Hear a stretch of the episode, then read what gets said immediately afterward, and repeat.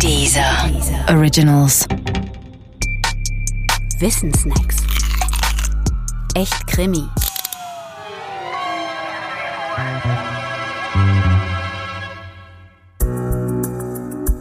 Gesichtserkennung und Überwachung.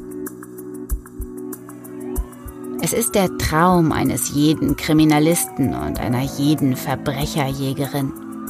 Du hast erstens eine Datenbank mit allen Gesichtern dieser Welt und den dazugehörigen Namen. Dann hast du zweitens auch noch eine Datenbank von allen Verbrechern auf der Welt und nur von diesen. Das meint, jeder Verbrecher ist drin in dieser Datenbank mit seinem Namen oder nur mit einem Foto und jeder oder jede Unbescholtene ist nicht darin. Außerdem verfügst du drittens über eine flächendeckende Videoüberwachung und besitzt viertens die perfekte Gesichtserkennungssoftware. Wenn all das gegeben wäre, dann könntest du alle Verbrecher aus dem Verkehr ziehen, sobald sie sich aus ihren Verstecken wagen. Und so würdest du die Welt absolut sicher machen. Gut, oder?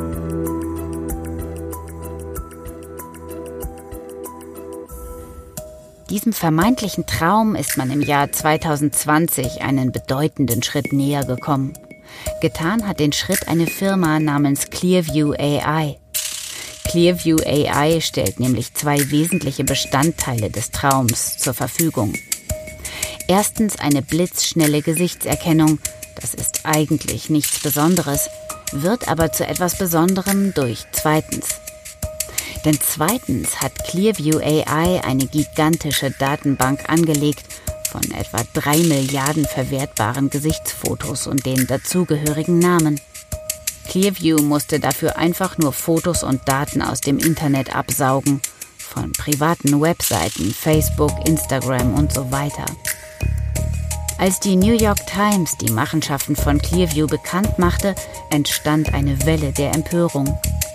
Diese Welle hat dabei mindestens die folgenden mehr oder weniger ungeklärten Fragen aufgeworfen. Erstens, darf Clearview das überhaupt? Darf Clearview ein Bild von dir und deinem Namen speichern? Verstößt das wenigstens in Deutschland nicht gegen das Recht auf informationelle Selbstbestimmung also gegen das Recht, grundsätzlich selbst über die Preisgabe und Verwendung der eigenen personenbezogenen Daten zu bestimmen? Zweitens, wie sicher sind eigentlich die Algorithmen von Clearview? Ist es zum Beispiel möglich, dass das Foto einer Bankräuberin in München fälschlicherweise mit einem Bild von jemand anderem und damit auch mit anderem Namen identifiziert wird? Drittens, an wen verkauft Clearview seine Dienste? An Heiratsschwindler? An Arbeitgeber? An Despoten in Schurkenstaaten? Oder gar an irgendwelche unbekannten Personen, die deinen Namen, deinen Beruf oder dein Vermögen in eine Brille projiziert bekommen, wenn sie nur an dir vorbeigehen? Kann man die App vielleicht sogar im Play Store downloaden? Und so weiter und so fort. Bisher gibt es keine klaren Antworten auf diese Fragen, dennoch ist es klar, dass diese ganzen Fragen schnell beantwortet und rechtlich geregelt werden müssen. Denn etwas anderes ist auch noch klarer.